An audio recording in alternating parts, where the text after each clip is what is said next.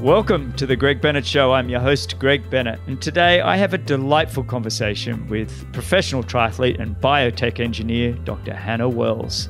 In this episode, Dr. Wells describes her journey into the world of triathlon and the fact that she only started in her early 20s. Her rise to the top has just been remarkably fast. She spent many years balancing her work and triathlon and adventure racing, but after a successful 2019, she's gone all in the sport of triathlon. She discusses her love of the sport, the people, the training, and the racing, and she explains the importance of listening to her body and adapting the training accordingly. Her advice to never stop learning and to focus on the process is something we all need reminding of. Now, before we go on, thank you for listening and thank you for all the helpful feedback. If you'd be up for sharing the show, I truly appreciate it. If you're interested in supporting the show, you can support the show's sponsors, Athletic Greens, Hyperice, and Form swim goggles, and or you can visit my Patreon page and give as much as you want or as little as you want, and you can cancel that anytime. I hope you enjoyed this episode with Dr. Hannah Wells as much as I did. And remember, success comes to those who endure just one moment longer.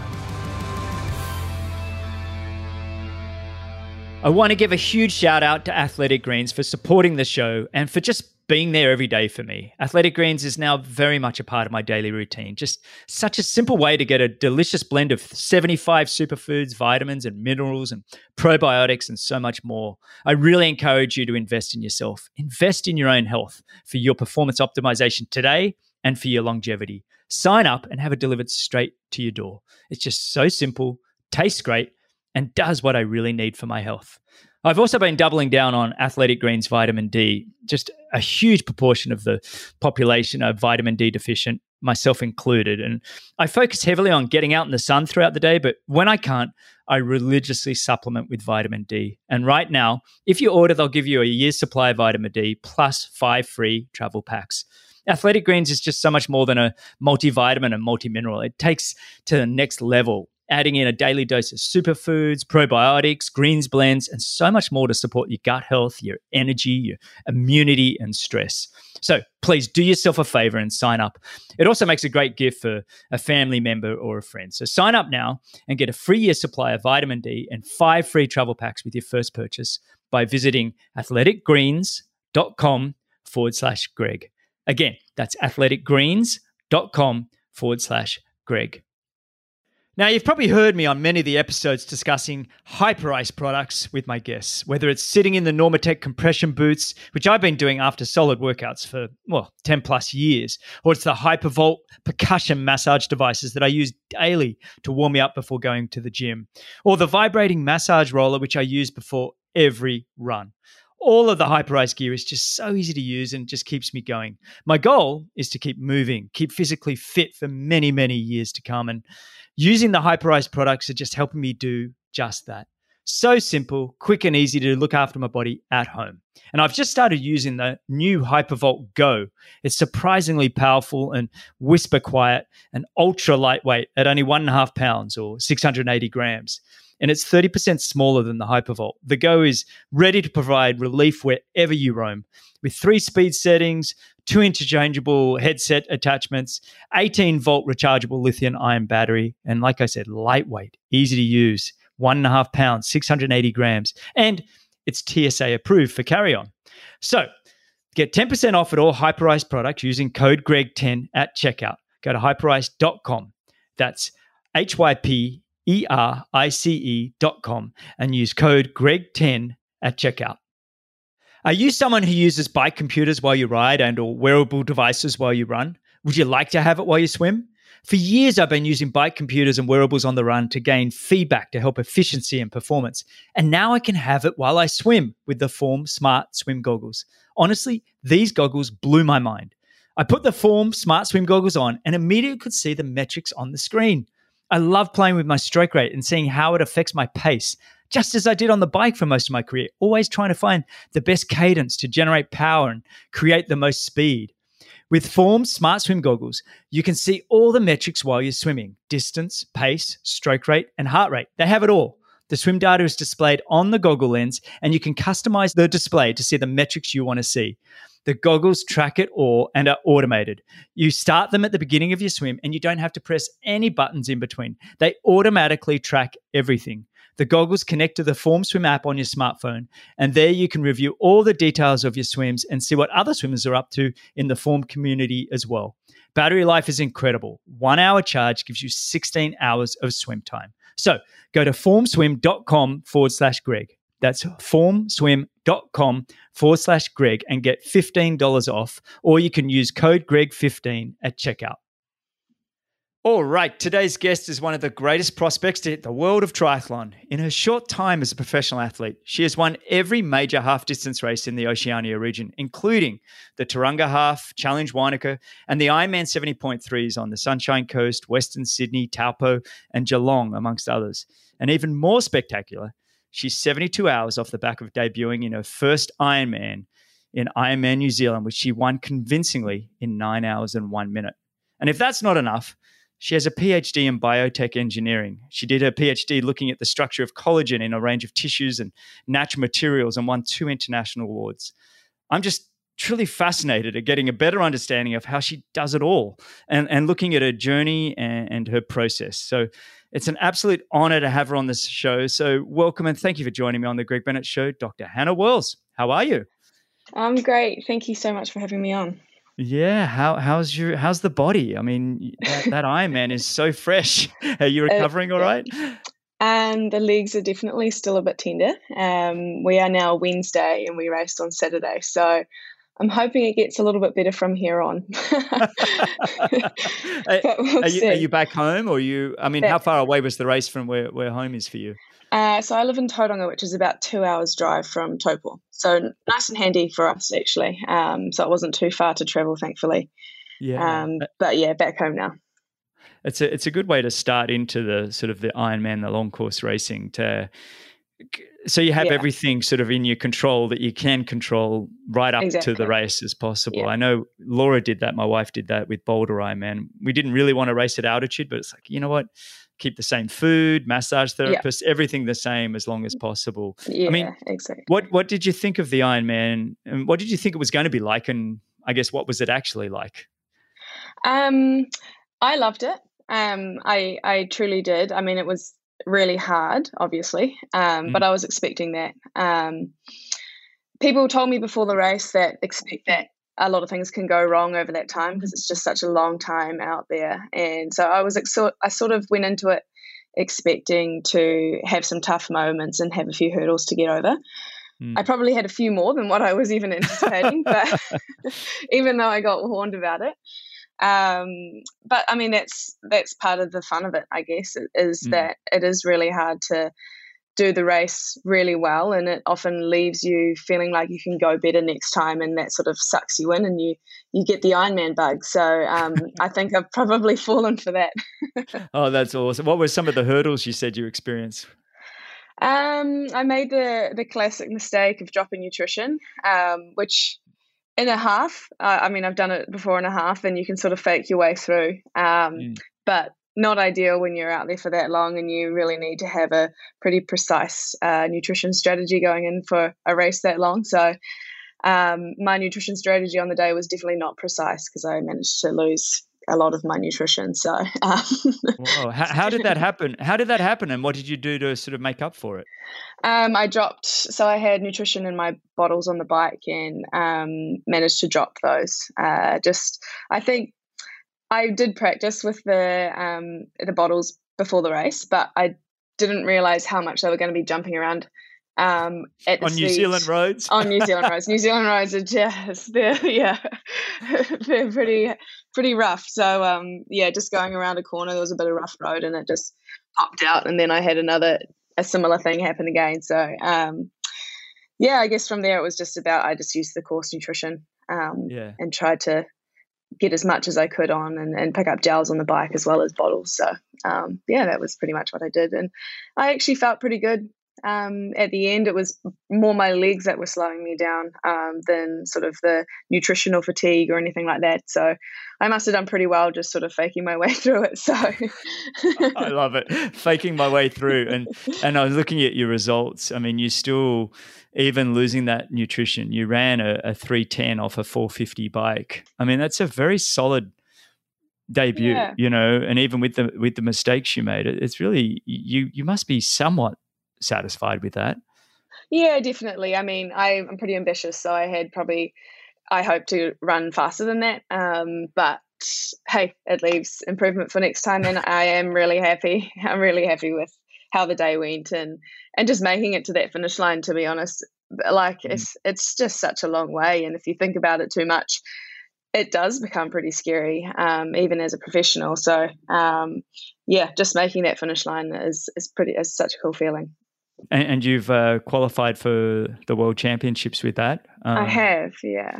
Yeah, and so obviously you take your spot. And I mean, we don't know what's happening at the end of the year, but at least even if it rolls over for another year, yeah. You've got your spot locked in for a while. So that's yeah, yeah. And I went to Kona 2019. I actually did a bit of a training block with Jocelyn McCauley as she was preparing for Kona over in the States, and absolutely loved that, and then went over to Kona and carried on with a bit of training and watched the race, and it's just such a cool atmosphere and such a special race. So yeah, to get the qualification spot is definitely pretty exciting, and we'll see what happens. It's pretty hard to plan at this stage, but yeah, at least I got it, and yeah, it's maybe an option. Would you do depending on if races, would you do another Ironman before Kona this year? Yeah, I would like to. Yeah, at this stage, I'm looking at Cairns in June. Travel may be possible between Australia and New Zealand by then, so if we can do that, I will try and get over for that, which is, yeah, that'll be very exciting. I'm definitely keen to give the Ironman distance another crack. So we'll see. Well, I think you're pretty well suited to it. I think, you know, the way you've just debuted with that performance. I mean, I think in order to do an Ironman really well, it's nice to stay in touch with the 70.3 kind of speed and power. Yeah. But, you know, I think the way you approach that, I mean, you mentioned going to Kona in 2019, but this last 12 months, how was your motivation during this 12 months, you know, with everything that was going on in the world? Were you able to sort of stay fairly consistent with your training?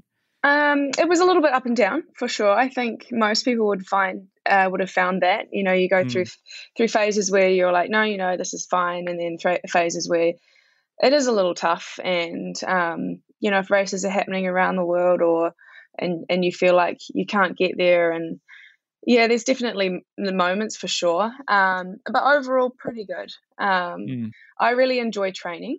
I just really love training. I mean, I love racing too, but for me, training is just, it's what I want to be doing anyway. So that definitely makes just ticking through the process a lot easier. And I mean, I do like to have some goals still. I don't just like to float my way through, because I do find in that case I'd get a little bit bored and unmotivated, but it's very easy to set training goals as well. So it was more about adjusting what your goals are for the year, and rather than focusing on races, just focusing on improving and getting those numbers up in training really. And that's pretty satisfying. So yeah.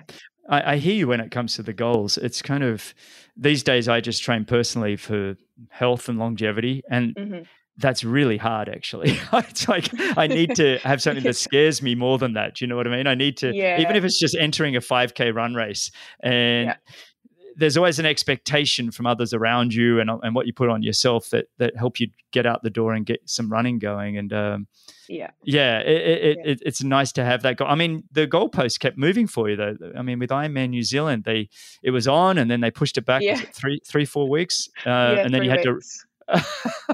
Yeah, it was actually quite funny timing, because I think I had just finished my last sort of key swim bike run session, and it went really well. So I was super happy, super excited, and then got home, and then that afternoon we get an announcement over the TV saying there has been an outbreak of COVID in New Zealand, and we are locking down tonight.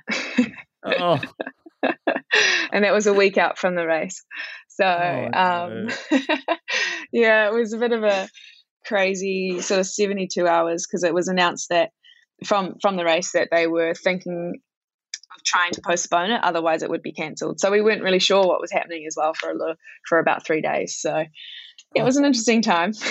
Yeah, I'm so glad you got to race. It's so I know. I feel for you all. I feel for all of you that are, you know, it's not just the final few weeks. You work and work and work at it. And then, you know, you finally get to race. And it really was, you know, I had the Ironman app on all day on Saturday. And what was great is we'd planned this conversation before you'd done the race, and I had even said to Laura, I really hope she wins. I'm like, I was hoping I'd win too. I know. And I didn't mean it as extra pressure. It was just nice to see not only that you won, but you had just such a solid performance all around. Are you still working? I mean, and have you been working this past year? No, I'm not actually now. I turned full time as an athlete beginning of 2020, which was interesting timing for COVID. Oh, no. How much before COVID was that you started? It would have been about 2 to 3 months. So unfortunate timing. Come on. I know. It was unfortunate. I know. So we did have, because I actually haven't travelled and raced outside of Oceania yet. Well, I mean, I travelled to the States to do training with Jocelyn, but I didn't race over there. And so I was really looking forward to, you know, and the reason is because my job involved quite a lot of travel as well, and it was sort of hard to do both. I really wasn't able to go overseas and do a block overseas to put a few races together. So I hadn't had that opportunity yet. So I was really looking forward to doing that in 2020 and had plans to head over to the States and so on. And then, haven't had that chance yet, but we'll get there. And look, it was the right decision. I mean, you just got to look at your resume to know that. Yeah, but there was a time that you had to pull the trigger and go all in. You know, totally. If I was advising you, I'd be saying, you know, give it a good crack. So I think, you know, hindsight's 2020, obviously, but I think with the information you had at the time, it was definitely the right decision. Yeah, it was a tough decision to make, if I'll be honest, but it was getting pretty. I mean, I got some really good results in 2019, obviously, but towards the end, I was getting pretty tired. And just I was sort of falling behind in both aspects, so work and triathlon. I felt a little bit I wasn't fully 100% into both because it was just too much. So something had to give. And while I'm young, I may as well give triathlon a crack, really. So, well, I think you glimmered over that 2019. You won every race you went in. I mean, I mean, that's an incredible. I mean, you've kind of stamped your mark. You're now on everybody's radar, which is great. You want to be on people's radar that you have these performances, and we're just excited to see when you can get to a world championship, when the world opens up, that we get to watch you. Now, I have something that you might not like me bringing up. Yesterday, I was talking to my mum, and I said, "Oh, I'm going to have Dr. Hannah Wells on the show," and my mum said, "Geez, that name's familiar." I said, "Okay, Mum, it's not the Hannah Wells from Designated Survivor," which was my mum's favorite show for the longest time there. Do you get that a bit? For anybody that hasn't watched Designated Survivor, it's a really great show on Netflix. And Hannah Wells is the main character played by Maggie Q, who does a really good job of your name. I do get it a fair bit, actually. If you Google Hannah Wells, she pops up everywhere, of course. But I don't mind because she's awesome in that show. Yeah, she is awesome in that show. And so, I don't know, did they pay you royalties to use your name, though? I don't know. Maybe they should have. I just thought it was fun anyway. Mum and I had a good laugh over it. Anyway, let's rewind the clock a little bit so we can get to know you a little bit, you know, and tell me about sort of when you found your passion for endurance sports and how that all started. Well, I started triathlon in 2013, and prior to that I hadn't done triathlon at all. I hadn't swum, biked, or I did do running as a hobby to keep fit, but other than that I'd never competed in running. And I started because I actually got injured from the sports that I was playing at the time, which was netball and volleyball, and needed to keep fit. So I went to the pool and met the triathlon club there. And I just it didn't take very long for me to actually really love the sport. I really liked the way that in the clubs, you know, obviously I started as an age grouper, and it was all about joining a club and getting involved in the community. And I really loved how it was all ages, and all different people and all different abilities. And it was a very welcoming sort of community to go into. I had been playing pretty competitive team sports prior to that, which is awesome, but you're always surrounded by girls of your similar age and similar background. So it was really cool to go into a sport that was a bit more diverse. And I just loved how it was very challenging for me, especially at the start, because I was so new to it. And because I was so new to it, I saw improvements pretty quick. And I just found that really satisfying, because I had been playing similar sports for so many years that the improvements weren't really happening anymore. And I just, I don't know, I loved it. I loved that it was really hard. I loved that it was a little bit almost therapeutic in some ways, you know, just going out and ticking through a swim, a bike and a run. It's time to think, it's time on your own, it's time outside. I don't know. That's sort of what drew me in, really. So you're probably somewhat of a natural athlete. And what I mean by that is you're fairly athletic if you're used to those netball, volleyball and team sports. Yeah. Yeah. I've always been quite like a strong female too. I remember at school taking the boys on and press-up competitions and things like that. So I've definitely always been competitive and loved sport in general. So, yeah, that definitely helped going into triathlon for sure. Do you have siblings then? I have an older sister, yeah. Okay, and is she in the sport as well, or? She is, not quite the same sport that I'm into. She's pretty good at sport. She has very good hand-eye coordination and plays sport, but she doesn't really like fitness as much as I do. So we were competitive when we were younger at team sports and stuff, but she definitely doesn't swim, bike, and run crazy amounts like I do. I'm amazed by how many guests I've had on this show where they're they're the younger sibling. Yeah. And they're the ones that are taking on the world. Is anybody out there doing a doctorate on figuring out why the second or third in line are the ones that seem to be, I mean, obviously it makes sense that you're always trying to take on your older sibling when you're younger and so you improve, but boy, it's fascinating to me. I think there must be something in that for sure. That was definitely me.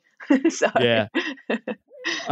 You said, you know, the sport is just, it's such a welcoming sport and just so many wonderful people. You know, I had a similar experience finding it in Sydney when I was kind of young. And like you said, of all ages, all backgrounds. Yeah. And everybody in the sport is just so keen to try and get more out of life by challenging themselves and doing something that they've never done before, that you surround yourself with these like-minded people that you become addicted to just simply being around the community, right? I mean, it really is wonderful. I love it.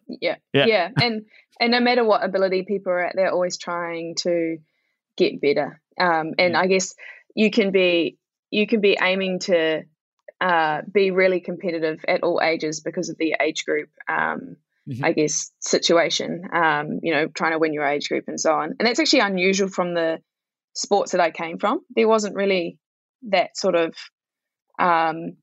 scope to try and be competitive at any age. It was sort of, you know, you're really good at volleyball at, you know, in your 20s and then you're done. So that's quite a cool thing about triathlon, I think. Yeah. I mean, I love it. I've had on this show, I had a guy by the name of Dr. Maroon, Joseph Maroon on the show, and he just bought his new Trek speed concept. He's 80 years old. He's in the 80 plus. It is a good bike. It was my last bike actually. And then my father-in-law, Paul Reback, he's 80. And these guys, they're so disciplined that they have that mentality of get up in the morning, work out every day. They still race each other. They all know each other now because the fields are getting smaller once you get to 80. But that just being around those guys and people that love it that much, it's just so contagious. I think it's fantastic. Now, you didn't start until you were 20 then. Is that right? Were you 23? Yeah. 23. Yeah. Wow. And when did you realize maybe I have, you know, some ability, you know? You know, I don't know really. I was pretty lucky to enter the sport at already sort of a level of fitness and I guess strength anyway. I got second at Xterra World Champs, so that was very early on. I think Xterra World Champs was like my third or fourth triathlon or something. Is that right? What year was that? 2013, maybe. Yeah. You got second at Xterra World Champs in 2013. Wow. In my age group, yeah, or maybe it was 2014. I'm not a little bit fuzzy on those. Yeah. So mountain biking is a bit of a background then. Were you a mountain biker or? Yeah, before I was a road cyclist. Yeah. So I didn't actually even own a road bike in the first couple of years of doing triathlon. And then I've just sort of, I've chopped and changed a little bit through the years. I also spent a year doing multi-sport. There's an iconic event here in New Zealand called Coast to Coast, which is kayaking, trail running, and road cycling. And you go from one coast of the South Island to the other in a day. So I spent a bit of time doing that as well. I don't know when I sort of realized that maybe I was, had an ability in the sport. I think I just probably really enjoyed, I was more focusing on how much I was improving over the years, and the improvements just kept on coming. And I got addicted to that, I think. I just found it so satisfying to, be at one level and then 6 months down the track, just smashing those times that I was doing only 6 months ago, which was something just so new to me and so addictive, I guess. So I never really thought about that even that much other than that. I was just sort of enjoying the process, I guess. I went professional in 2017, but it took a lot of convincing from my partner at the time to do that, to make that move. And was it just self-doubt? You didn't think you belonged? Probably a bit of the old imposter syndrome that is all too familiar in sport, I guess. And thank goodness I did, because then I went and raced at Sunshine Coast and got second, so I actually managed to pick up a bit of prize money. That can be a great little motivator, going, hang on, maybe I do belong here. Okay, maybe I will then. Oh, that's fantastic. I mean, that Coast to Coast is that's world renowned. It's an incredible event. I think a friend of mine, Courtney Atkinson, do it recently? Oh yeah, he did. He actually did it the same year I did. I did. I've got to have Courtney on the show, but was that 2017 you did it? It was. Yeah. Oh no, it's a fantastic. Have you done other adventure racing? I had I did. I went over to China and did a multi-day race. I did another one, Red Bull Defiance, here in New Zealand, which was pretty big in its time. I think that might be about it, though, for the adventure racing. I went through a bit of a phase of it through around 2016 and 17, just spending a lot of time on off-road, really. And then after that, I fell back into the 70.3 or half-distance racing and decided that actually that's what I wanted to do. But the adventure racing stuff was definitely a lot of fun. I just enjoyed the competitive nature of the halves, I guess, the half racing and Ironman racing a lot more. So ended up back in that. I think they make you really, they're such a challenge, and they make you so strong that you can sort of take that learned skill over to the sport of triathlon and hone your sort of speed and power of triathlon, but still bring that really. Wasn't Braden Curry, didn't he come from the adventure side as well, right? Yeah, he came from Coast to Coast. He was very good at Coast to Coast. So it's obviously a bit of a theme with the Kiwis. They breed them tough and strong in New Zealand. I know that. I've raced enough Kiwis over the last 30 years to know you never get given an easy race.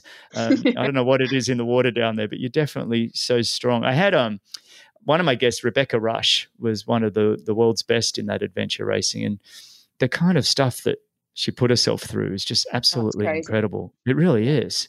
Yeah. Over so many sports in any condition. I feel like triathlons we cancel if the swim's a bit choppy these days. That's true. I feel like we got to harden up a little bit. I actually think maybe all triathletes should go through a stint of adventure racing, because it definitely does toughen you up to the conditions. I think so. Actually, the guy, Joe DeSano, who is the CEO and founder of Spartan Races, and he also bought up Tough Mudder. Mm-hmm. He was just on the show a few weeks ago, and he was basically calling out triathletes saying, we've become a bit soft. And I was like, hang on, well, I kind of get what you're saying, but, you know, careful. We're not that soft. But I do get it that we do tend to cancel races a bit too quickly and easily at times. But take us through what's a typical day like for you then, you know, these days? Are you, you know, with that engineering mindset, are you kind of somebody that lives and breathes routines, night routines and morning routines? A little bit, for sure. I think routine is probably pretty healthy for us. And I think especially through the last year, trying to maintain a routine through COVID sort of periods as well is definitely healthy.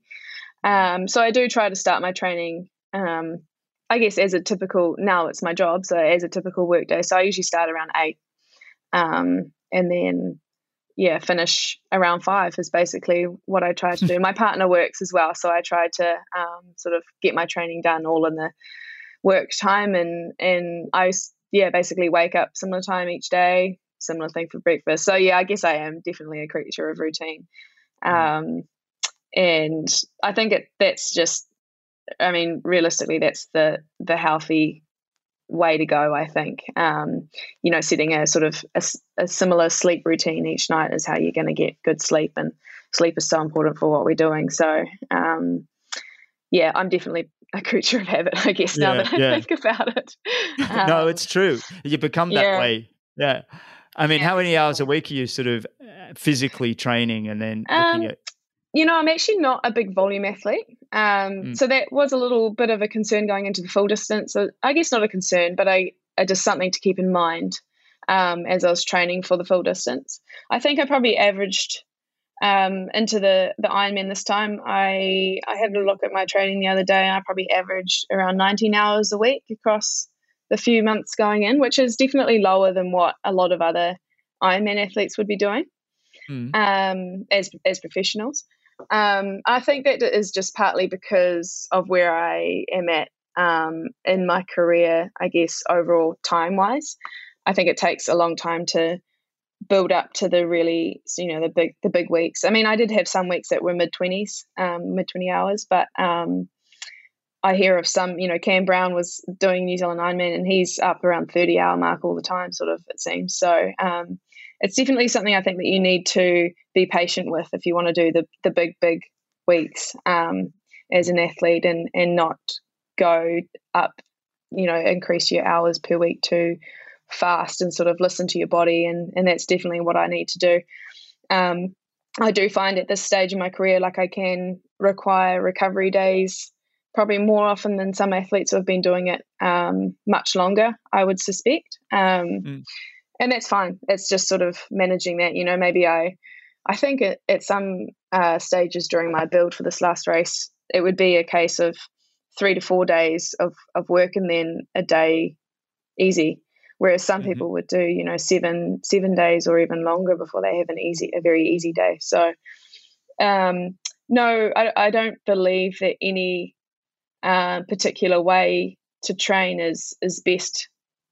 Full stop. I think it depends on the athlete and the type of, you know, physiology they are and the type of athlete they are, and about, I guess that's why it's so important to have such a personalized training plan, I think. But absolutely. Yeah. So it's interesting. I think my volume will increase over the years, but I'm not willing to push that and go too far with it. I'll be patient. So we'll see. Wow. Patient and being so young, those two don't usually go together. That's amazing. You're the perfect mix. I'm trying. I know, it's funny. I mean, it also comes down to the kind of work you're doing, right? I mean, it's very easy to get to a 35-hour week if you go, well, I'm going to hop on the bike for 4 to 5 hours a day and just, you know, twiddle my thumbs. And I was always that kind of an athlete where I was like the other, going, well, look, if I'm getting ready, I want it to be specific. If I'm going to do a long ride, So, I mean, that's when you do 19 to mid 20 hours, I really feel like that is kind of the norm. And then you might have these, you know, Cam Brown, old school guys that maybe do a little bit more. I also found most of the guys that I raced once they start having young kids, their hours per week that they spend on the bike seem to go up as well. So I don't know if there's a direct correlation between getting out of the house for longer periods. I'm not saying, Cam, you did that. No, but it is funny. I mean, who's coaching you right now? And do they work with a lot of data, or you guys just kind of go by feel? Bevan McKinnon is my coach. Mm-hmm. So, yeah, he's been my coach now for 3.5 years probably. And so we have a pretty good, coaching relationship going on now. He knows me very well as an athlete. And we do use a lot of data. I think that was key for my first Ironman is, testing and getting familiar with numbers before I go into it, because I didn't really know how it would feel. So it was definitely not going off feel too much. Although, yeah, still to a certain extent, but definitely had my numbers for the race, and that's sort of how we work. But he's really good in the sense that I can ring him any day and be like, look, I don't quite feel 100% today. I have this hard run session. Shall we push it to another day? And yeah, so there's a lot of that going on with my program. It's certainly not a set a week and I just tick it off. And I think when you're sort of balancing on that fine line of trying to really reach your potential, you're always sort of, you need that really, specific training plan, and you need to be able to adapt on a daily basis. And so that's definitely been key for me as an athlete, to be comfortable enough to say, look, I don't know that it's a good idea for me to do this training session today. So we have a really good relationship going on now, which is awesome, really. And I look forward to seeing what we can do, the full distance now as well as the half. I still love the halves. But, yeah, this is sort of last race has definitely set me off on a bit of a mission to see if I can do the fulls. I like that, a bit of a mission to see. I think that's great. A quick mini break. I really want to encourage you to do something special for yourself and sign up to Athletic Greens and get a free year's supply of vitamin D and 5 free travel packs with your first purchase by visiting athleticgreens.com/Greg. Again, that's athleticgreens.com/Greg. I'm loving the new Hypervolt Go percussion massage device from Hyperice. It's powerful, quiet, lightweight, and TSA approved, so I can use it while I travel. Check out the Hypervolt Go and all the other incredible Hyperice gear at hyperice.com and use code GREG10 for a 10% discount. That's hyperice.com. If you want to see all your key metrics like pace, distance, stroke rate, and heart rate while you swim, you need the Form Smart Swim Goggles. Go to formswim.com /Greg. That's formswim.com /Greg and get $15 off, or you can use code GREG15 at checkout. I love the fact that you use the word relationship with Bevan and your coach, because a coach-athlete is a relationship, and it's really important that that's embraced, and the ability, and you even mentioned the word adapt, which is another word that I really love, and I think the greats know how to adapt when things happen. For people that don't know, Bevan McKinnon, he has a great podcast called what is it called? Fitter Radio. That's right. Excuse me. Yeah. But you can find him on for Fitter Coaching at fitter.co.nz. Great guy. He interviews tremendous people as well, and I think you found a good person to work with there. I really like Bevan. So when it comes to the, I had a coach by the name of Matt Dixon on a couple of weeks ago, and Matt and I were talking about data and certain athletes working with data, or certain coaches, and how much data is too much data, and blah, blah, blah. Yeah. He kind of surmised it at the end and said, look, I work with this engineer. And for him, plenty of data works for the guy. That's the kind of way his brain works. And I was kind of just thinking of you then, being that you are an engineer, and that you could probably handle and prefer to work in the spectrum of having data, much like my wife. Like you guys have that brain that works well with saying, look, this is the area to go in. How are you when you say you wake up and you're not feeling so great? Do you wear a wearable like that Whoop or anything like that? to sort of measure any of that? I did do HIV for a while, but I actually found that for me, I know for some people it works well and for others it doesn't. And for me, it wasn't very, it was just an HIV app too. It wasn't a device as such. So maybe it wasn't as accurate. I'm not sure. But it didn't seem to line up. So for me, it's just about how I feel. And I've tried to really learn to pay attention to how I feel as an athlete. I think that's so important for us to take that responsibility on and learn to be okay. It's really hard as someone who likes to tick boxes and do everything right to say no to training. But you definitely become a better athlete if you learn to be able to do that and be okay with it. So that's something I've really tried to get myself used to. You know, if I wake up in the morning, I don't feel quite right. It is okay for the box on Training Peaks to go red. Like you can do it again another day. Even that box on Training Peaks going red is not really good for the psychology of saying, look, I don't want to train today. I mean, we're already hard enough on ourselves when we, you know, you want to be the best in the world and you kind of feel like you got to keep pushing and pushing and pushing. And where is that line? And to step back. It takes so much strength, doesn't it? To kind of go, I'm being more professional by not doing that run today than I am by doing it. And yes, I mean, it took me a long time to figure that out. Who are the other sort of members of your team that are supporting you? You've got your partner, you've got Bevan. Yeah, I've got to be honest, it's a pretty small team. Bevan's partner, Chris, she is also very involved in sort of our, I guess, journey as well. She's always there helping to organise us and keeping us all balanced as well. And we actually tend to do, the four of us tend to do a fair bit of travel to races together, and we all get on really well. So there's always often a little like group of us going to races, which is really nice for me and keeps me relaxed and happy before a race. Other than that, you know, I see a physio if I need to, but I haven't seen a physio in a while now. I do a bit of strength and conditioning, but a lot of that is just very specific to, you know, I just do the basics. You know, you can't go wrong with a deadlift and a squat really, and just basically prehab for running is my strength work.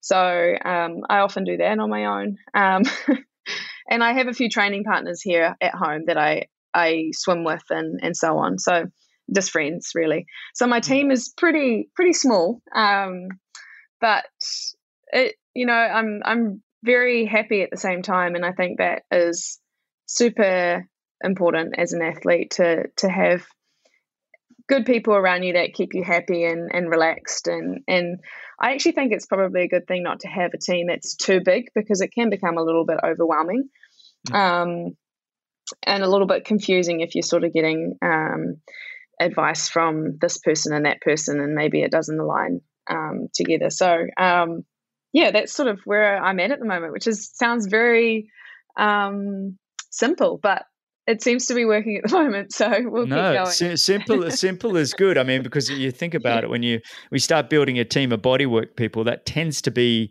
when you're having to need a lot of bodywork. You know what I mean? Yeah. My team got very big in my 40s. It was like I had dry needling, massage, 3 different chiropractors, blah blah blah. Yep. Like, oh my god, just to keep the body going. So I do have a masseuse that I go to be fair, and she's great. She's here in Tauranga, so. That would be the other person I'd probably add in. But other than that, pretty good.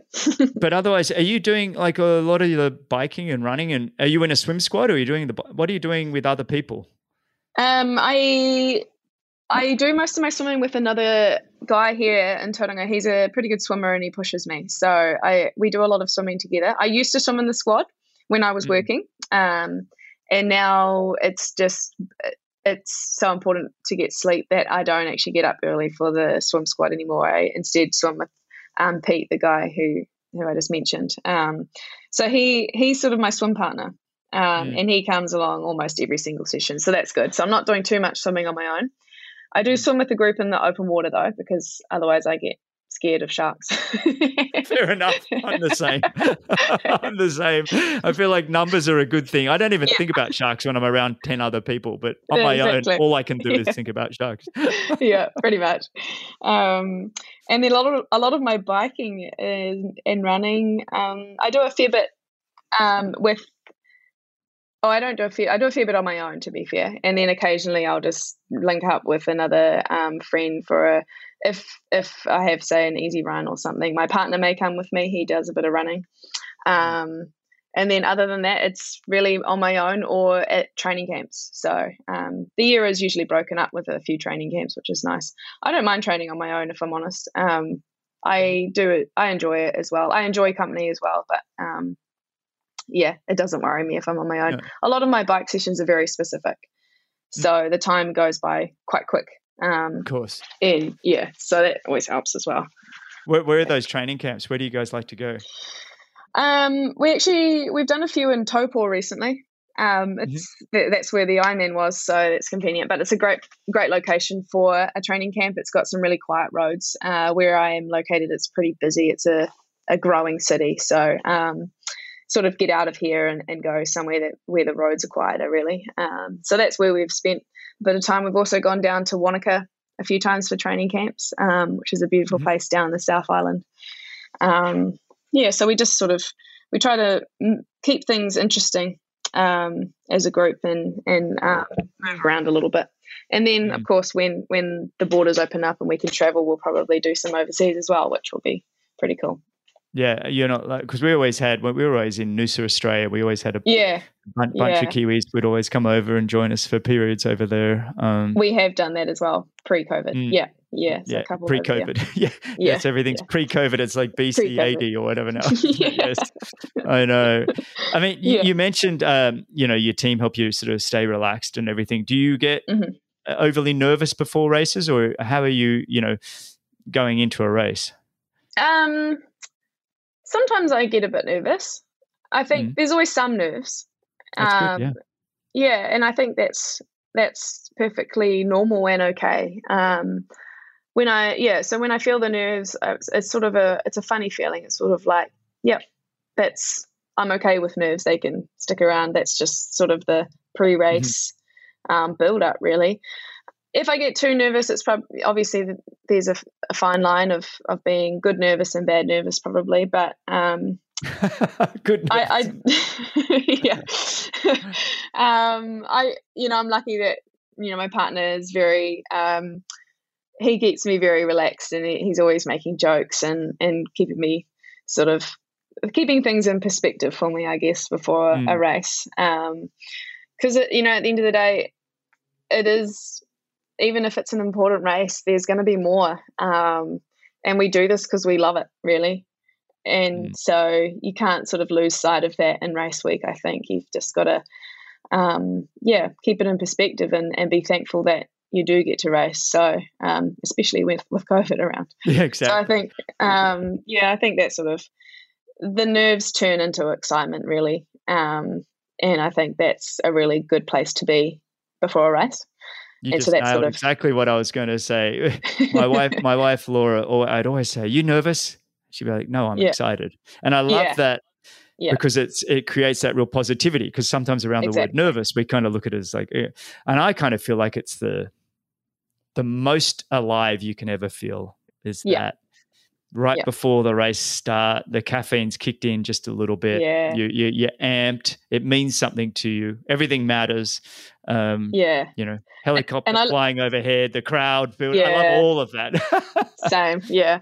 I love the feeling of racing too. So I always try and look forward to that sort of feeling when you're out there, you're on your own and absolutely nothing else in the world is in your head at that moment. Nothing else in the world matters. And it's quite a unique feeling. I think it's a feeling you only get unless you're very good at, say, meditating or something. It's a feeling that you only get when you're racing. It's sort of like, I'm here in this moment and that's all I have to think about right now. And I think that's a pretty cool, unique feeling to have. And so I enjoy that sort of being very in the moment in racing. So I kind of look forward to that as well. And you're out there on your bike, which you say for an Ironman, that's where you are for most of the time.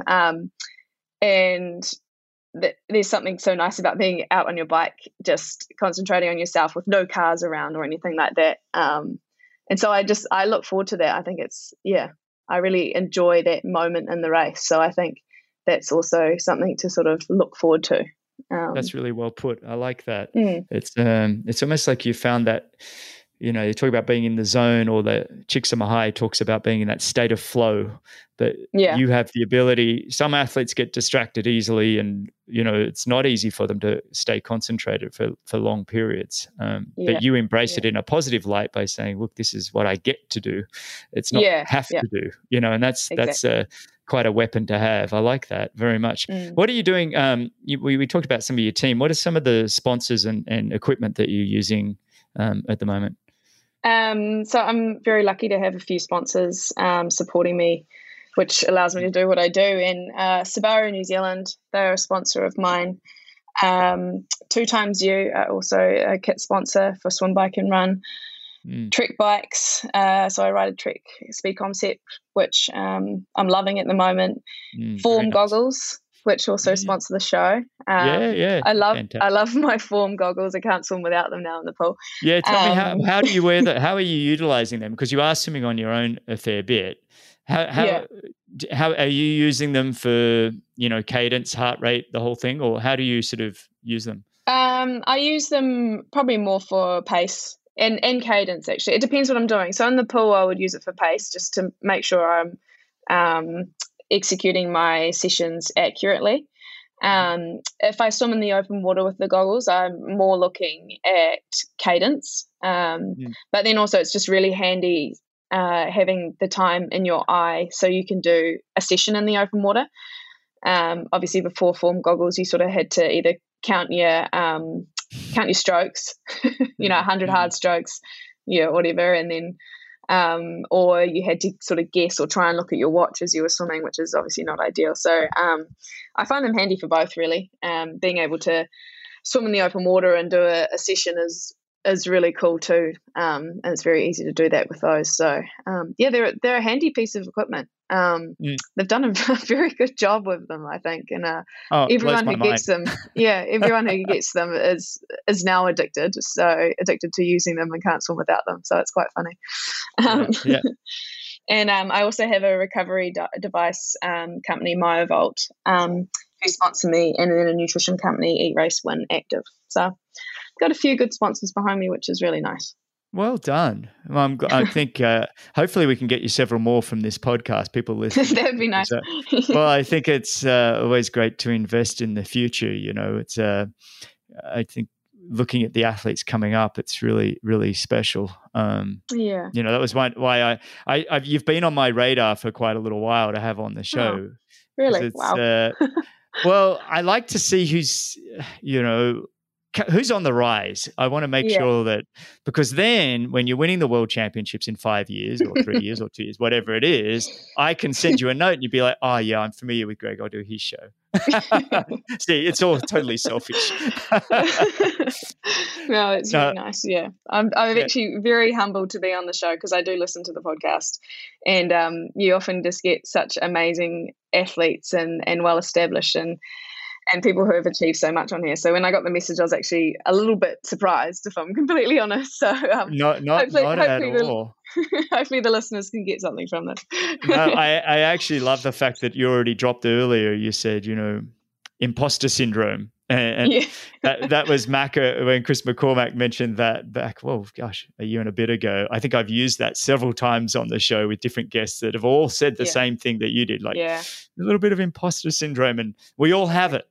Isn't it the craziest thing? There hasn't been, maybe Alistair Brownlee or somebody didn't have it, but basically every professional athlete I've had on the show said, I was struggling with a bit of imposter syndrome. It's like this anxiety, this self-doubt is a part of the process, you know? What are you doing for, are you doing anything specific for general health beyond your nutrition products? Do you supplement, or do you do any sort of hot cold therapy or anything like that?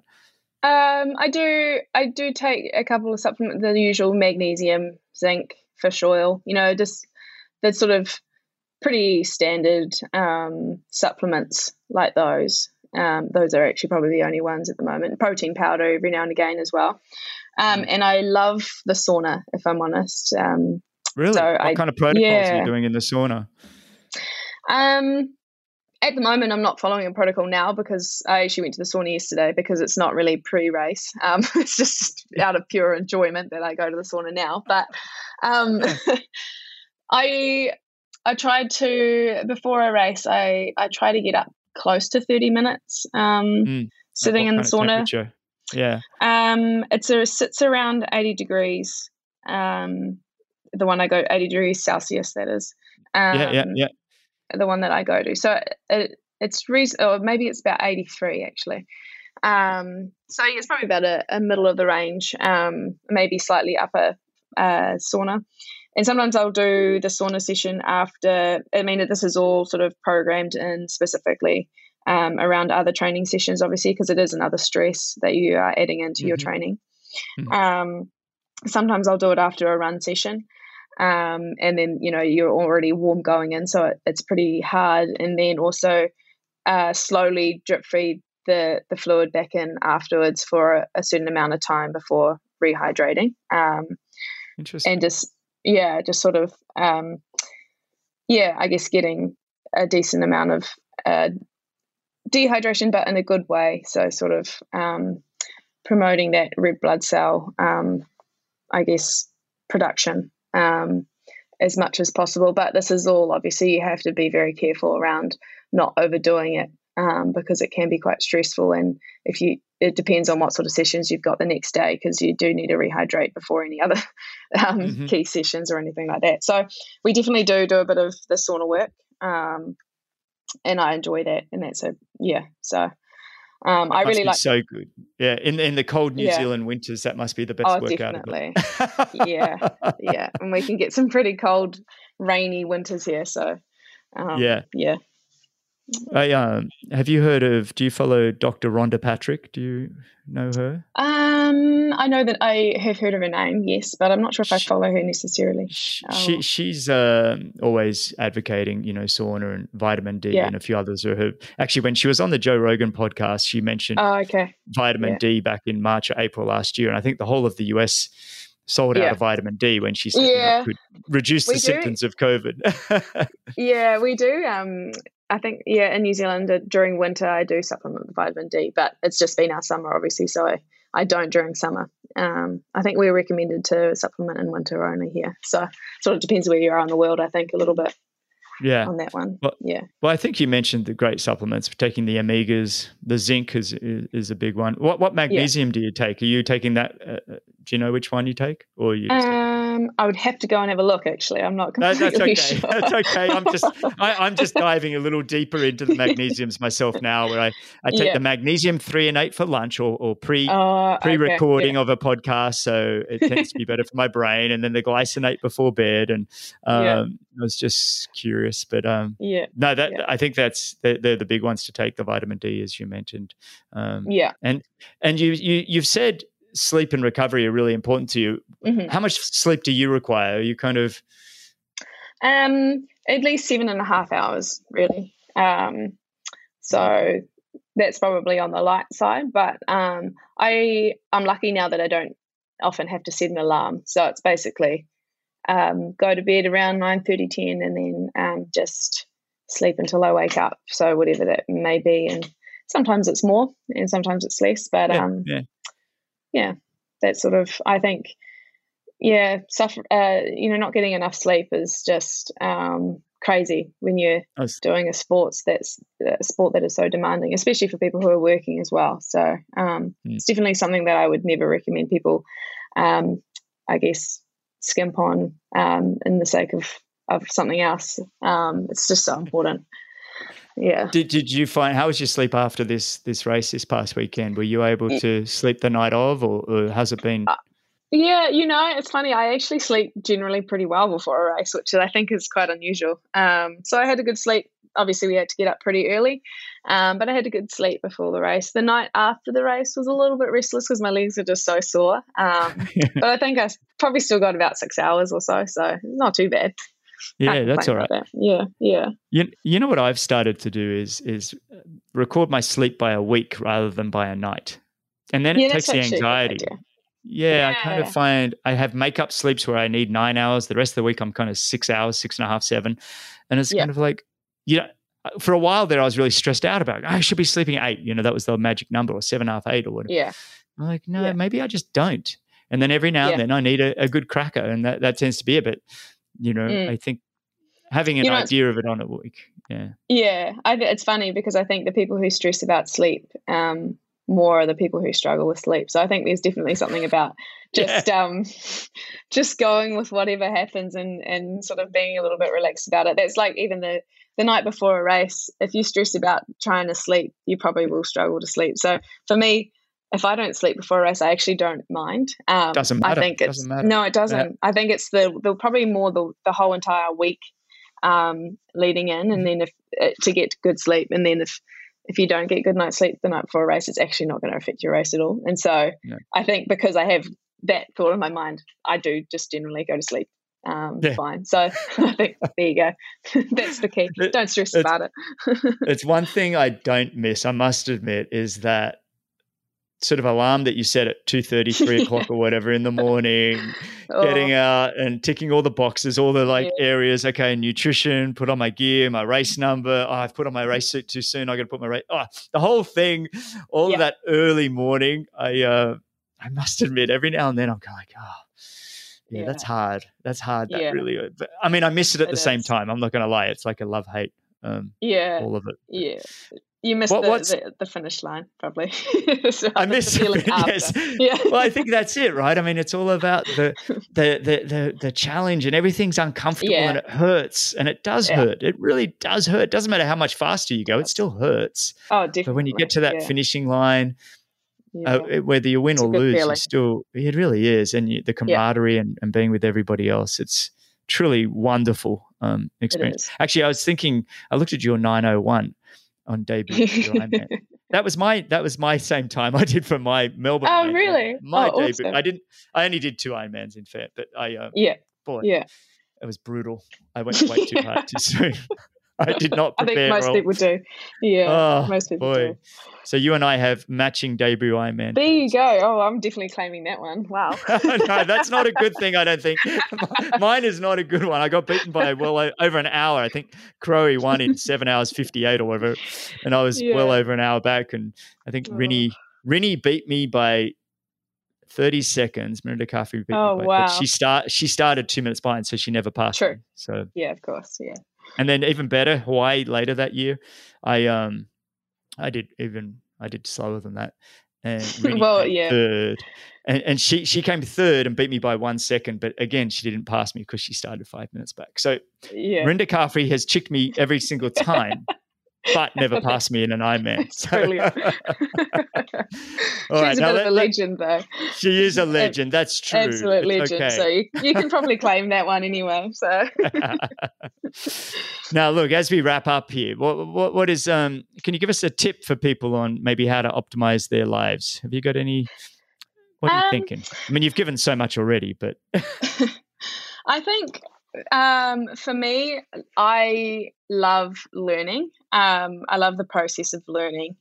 And I think, so for me, it would be focus on being not necessarily the best at something, but being the best learner, and focus on the process, and things will just come. I think focusing on a specific sort of endpoint can be pretty challenging, but if you just focus on the process and learning as you go and trying to improve, not only is it more fun and more rewarding, but you're more likely to I guess even go even further than what you thought you could.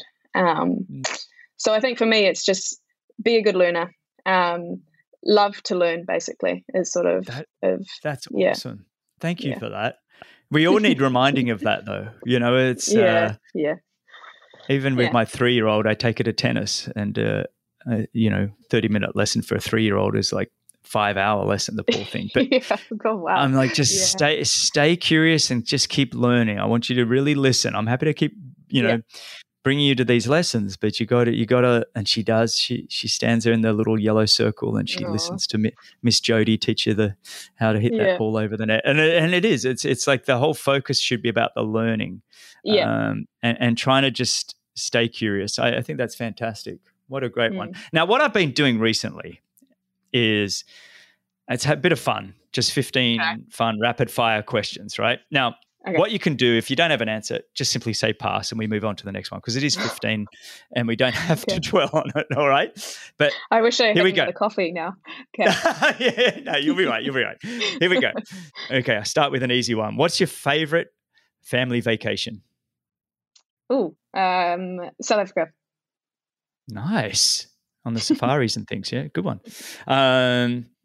Here we go. What would you change about yourself if you could? My ability to small talk with people. I'm really? Very bad. Yeah, well, you've got the engineer brain, so you don't get to have small talk. My wife's the same. We're terrible. That's a good one. She likes to get deeper on the one-on-one, but she doesn't enjoy the small talk. That's good. I like that. Okay. Is it wrong for a vegetarian to eat animal crackers? No. That's fun. It's just meant to shake you up a little bit. Okay, most recent book you've read? A good one called Mindset. Oh yes, I just bought that. It's sitting next to my it's really good. Bed. It's been sitting there for 3 months and I haven't opened it yet. It's a really good one. Yeah. Yeah. Who's the author of that again? It's a Dr. Dweck, Dr. Carol Dweck or something like that. Yeah. I'll put that in the show notes for everybody. We can go check it out. Outside of triathlon, if you could choose anything to do for a day, what would it be? Oh, go to the beach. Well, you're living in the Bay of Plenty, right? Haven't you got the most beautiful beaches down there in the world? Yeah, I love the beach. My brother was actually, side note, was living in Cambridge. He was a chaplain there. Okay. And they'd go over there for their holidays and stay there for 3 to 4 days every time. Just said it was the most beautiful part of the world. Yeah, Cambridge is pretty nice too, to be fair. Yeah, it's kind of in the heart of the country. Yeah, it is. Yeah.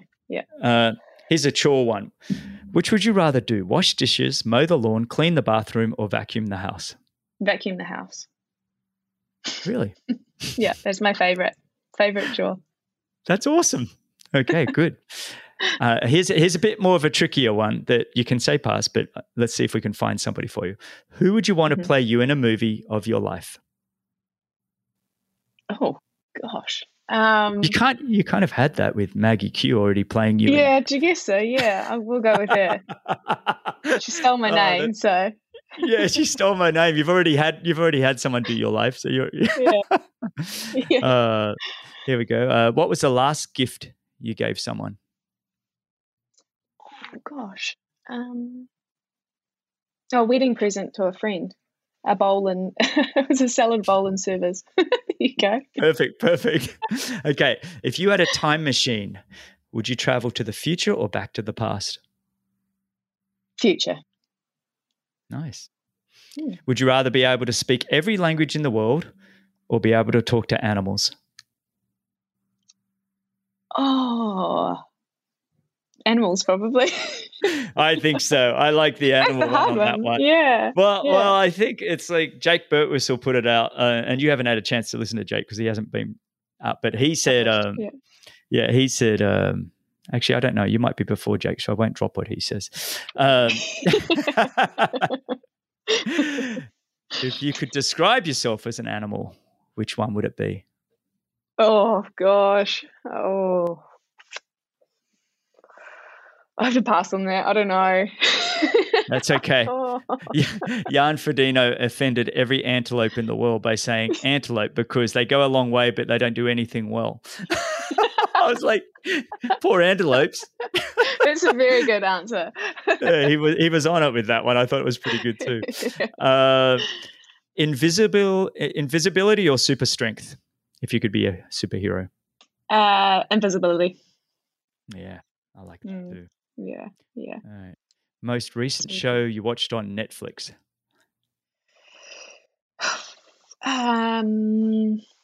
All I can think is Designated Survivor now because we were just talking about it. So you've actually seen the show. Yeah, good. Yeah, yeah. I loved it. Yeah, it's a great show. Yeah, it was great. I like that. Yeah. Okay, here's one. If you won $100 million in the lottery, how would you spend it? Probably on triathlon gear, let's be honest. Or travel, but we can't travel. It's $100 million. That's a lot of Trek speed concepts and forms. Okay, I'd probably buy some mansion with a 50-meter pool. Nice. Okay, so you bill yourself. Would you stay in New Zealand or would you move somewhere else? I'd actually stay in New Zealand at the stage. I think we're doing pretty well here in our little corner of the world, so I'd stay here for now. Yeah. Okay. Last really difficult question: why are manholes round? Oh. No, you don't have to answer that. That was a really, because I put that in there to stump, and I was like, you know what? I have no idea, but maybe an engineer would know. I mean, I know it's a good question. I've been thinking about it for a while. I probably could just go Google it, but yeah. Funny. Let's wrap it up there. I think that was really, really fantastic. Thanks so much for coming on and sharing your journey and your stories and everything else. I'm so excited for your future. I really am, and I'm really excited that you love the sport as much as you do, and especially I think you found your niche with the 70.3 and the Ironmans. I really hope the world opens up for you and we get to see you. You take on the world a bit more. It'd be fantastic. Yeah, me too. Well, thank you very much for having me on. It was an absolute honor to be on this podcast. So you're more than welcome. And where can we listeners follow you? I put it all in the show notes, but yeah, I'm on Instagram probably mostly. Dr._Hannah_Wells. So that's probably where I'd say people should go. Perfect. All right. I'll put that in the show notes as well. All right. Well, thanks everyone for listening, and thanks everyone for sharing the show and all the feedback. I really appreciate it. You can find all the show notes and the timestamps, links and coupon codes, etc. at BennettEndurance.com /media. Thanks again, Hannah. Stay on the line. That was fantastic. Cheers. Awesome. Thanks a lot for listening. If you enjoyed the show, your support would truly be appreciated. You can visit the Patreon page, or you can subscribe with your podcast app of choice. Don't miss the next episode, so subscribe and be notified. For show notes, if you want to know more, please visit BennettEndurance.com. I'm Phil Liggett, and on behalf of Greg Bennett, here's to the next time, and I hope you will join Greg again very soon.